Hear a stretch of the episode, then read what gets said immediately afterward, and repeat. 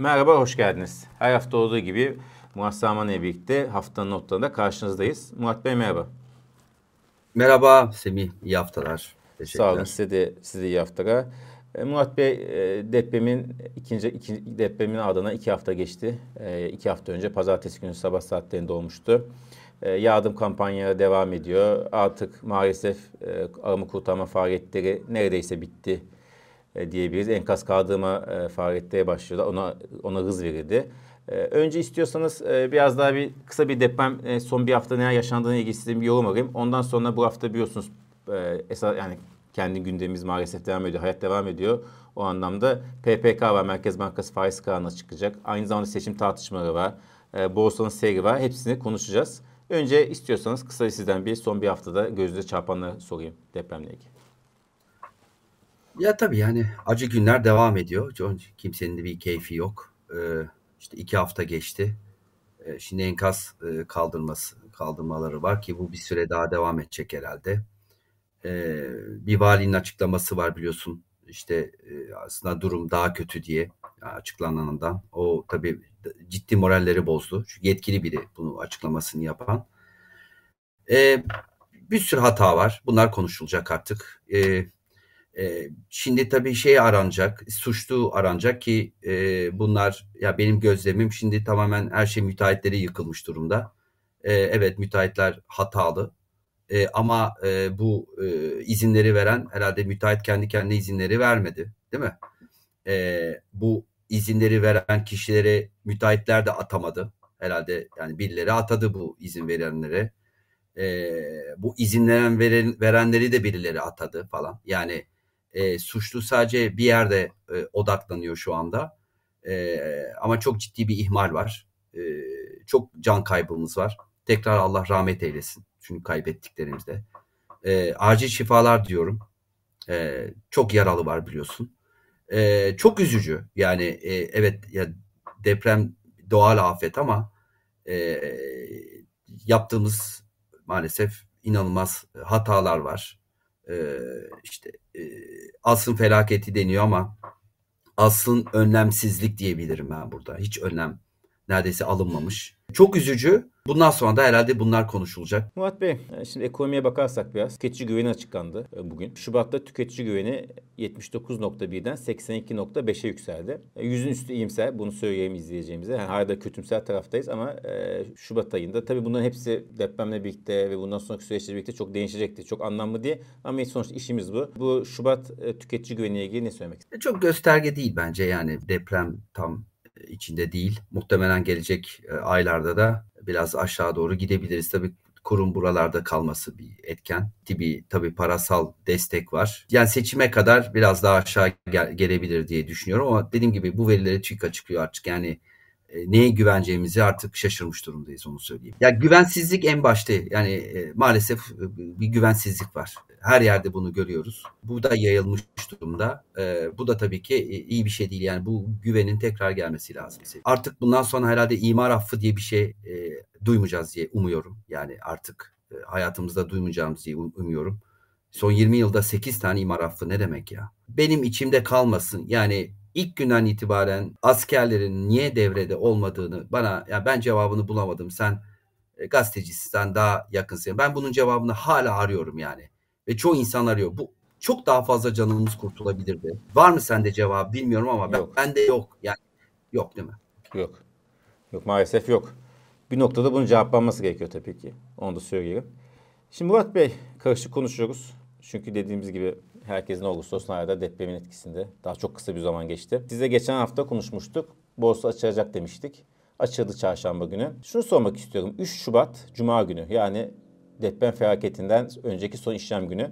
Borsa 4997 seviyesine kapatılmış, kapanmış. İki tane büyük deprem oluyor. Sadece detaylı vermeye gerek yok. Hem ekonomik açıdan ama daha çok insani, toplumsal açıdan çok ciddi bir buhrana girdik. Bugün borsa %2,5 2, 2 pardon 2.05 şu biz bu yayını yaparken yükseldi ve 5129. Bu biraz anormal bir şey değil mi? Ya şöyle bakmak lazım e, Semih. Şimdi bu sabah biraz tabii işimiz bizim e, ekonomi. E, yani çok da insanlar merak ediyor. Yani borsa ne olacak? İşte yükselmeye devam edecek mi? Borsa tekrar bir düşüşe mi geçecek diye.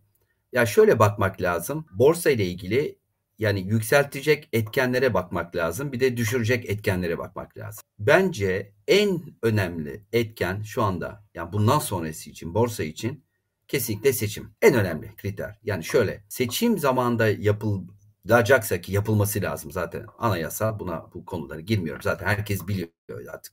78. madde herhalde herkes ezberlemiştir. Yani e, anayasal olarak kesinlikle bu seçimin en geç 18 Haziran'da zaten yapılması lazım. 14 e, Mayıs olur 18 Haziran ama 18 Haziran'da yapılacak. Eğer bu olursa tabii bir seçim belirsizliği ortadan kalkacak. E, yani nasıl seçim yapılacak? İşte seçim sonrası belki de fiyatlanacak. Fakat tabii ki çıkışlar var. E, özellikle tabii Sayın Bülent Arıcı'nın çıkışı burada. Eğer yani seçim ertelenirse ya da yapılmazsa ya da başka bir şeyler bulunursa bu tabii ki çok ciddi belirsizlik yaratacak. Hem ekonomi anlamda hem borsa anlamında. O zaman çok ciddi etkilenir e, piyasalar. Onu söyleyeyim. Herhalde yani 20 yılda o sayın 20 yılda hep aynı şeyi söylüyor. Sayın Bahçeli herhalde bunun kararını verecek. Yani 18'inde olup olmasını kendisi herhalde bir çıkış yapacaktır. Seçim zamanda olsun diye ya da işte depremden dolayı e, ertelensin diye ama benim okuduğum kadarıyla, dinlediğim kadarıyla zaten YSK aslında bunu çok rahat e, yetiştirebilir 18 e, Haziran'a. E, bu tabii bütün bunlar borsayı etkileyecek. Şimdi sen normal mi diyorsun? Şimdi tabii burada çok ciddi bir kamu desteği oldu. Yani borsa açıldığı günden beri, çarşamba günden beri biliyorsun işte yüzde on olan devlet katkı payı yüzde otuza çıktı. Ee, yani bu yaklaşık yani 50 milyar TL katkı payı varsa e, işte yaklaşık 8, 9, 10 milyar civarında bir alım demek. İşte şirketlerin geri alımları. E, bunlar biliyorsun vergilendiriyordu yüzde on beş. Bunlar kalktı. Art, artı tabii varlık fonunun e, alımları. Şimdi bunlar bir yere kadar gidecek ve sonlara geldiğimizi biliyoruz.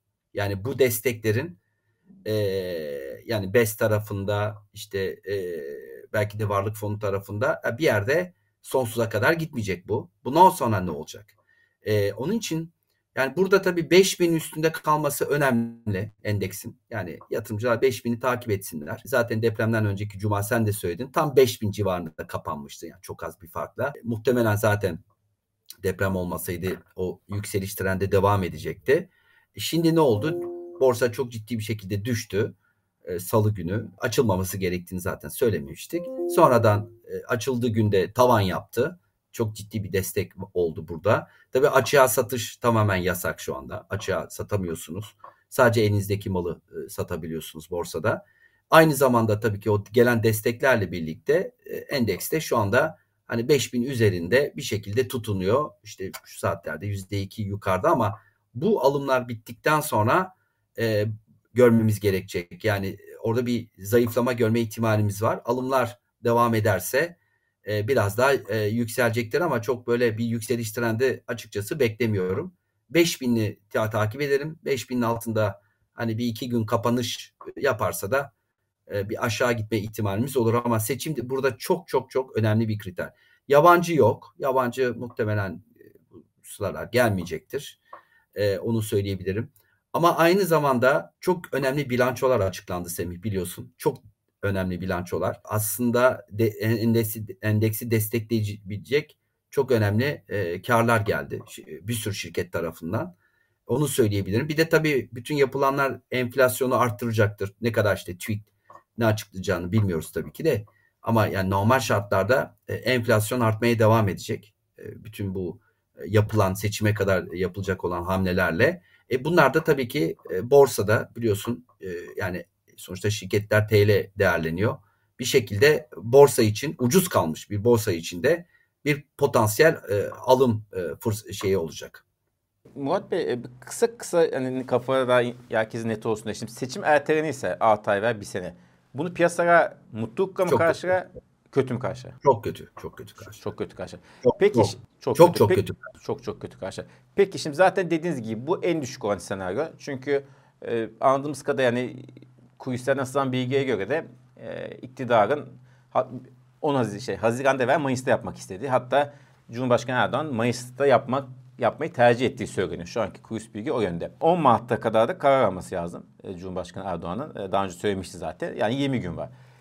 Peki Mayıs ve Haziran olması piyasa için bir de önem arz ediyor mu? Ya zaten bu kararları zaten bir ya da iki kişi alıyor işte. Sayın Erdoğan'la Sayın Bahçeli yani e, evet kulis bilgiler geliyor falan filan. Milletvekillerinin tabii ki bir düşüncesi var ama sonuçta e, bu sistemde e, kararları bir kişi alıyor ya da iki kişi alıyor. Her yerde, her bütün e, kurumlarda olduğu gibi. Yani bütün kurumların kararını da bir kişi ya da iki kişi alıyor. 14 Mayıs'la Haziran arasında yani çok ciddi bir fark edeceğini düşünmüyorum senin açıkçası. Yani arada bir ay var. Ya sonuçta seçim yapılacak. Yani 14 Mayıs'ta 18 Haziran'da çok büyük bir fiyatlama farklılığı olacağını düşünmüyorum açıkçası. Tamam. E zaten 14 Mayıs'a hazırlanmıştık.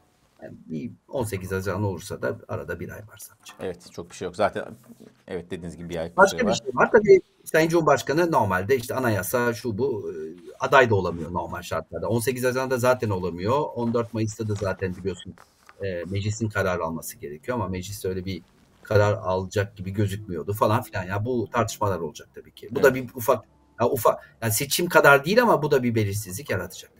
Evet yaratacak. Peki buradan Merkez Bankası'na geliyor. Bu perşembe de PPK var. Faiz ne yapacağı merak ediliyor. Depremden önce çünkü çok Türkiye açısından bir dönüm noktası. Onu hep her seferinde bundan sonra da muhtemelen seçim yayınları yaparken de bunu söyleyeceğiz. E, depremden önce ana beklenti faiz indirim olacağıydı. %9'daydı. Esasında bundan birkaç ay önce seçime kadar %9'a gideceğiz. Tek hanede gideceğiz fikri hakimdi. Ama sonrasında gelen açıklamalar bir faiz indirimini ihtimali güçlendirdi ve işte yarım puan mı olacak, bir puan mı olacak, daha mı fazla olacak, yüzde bir e, olacak ve hep bunlar konuşuldu. Sizin beklentiniz nedir? 50 bas puan, 100 bas puan veya deprem sonrası e, pas geçmek nedir temel beklentiniz? Yani burada zaten artık yani sonuçta e, Merkez Bankası karar vermediği için dediğim gibi yani Sayın Cumhurbaşkanı depremden önce bir faiz indirimin daha sinyalini vermişti sanki.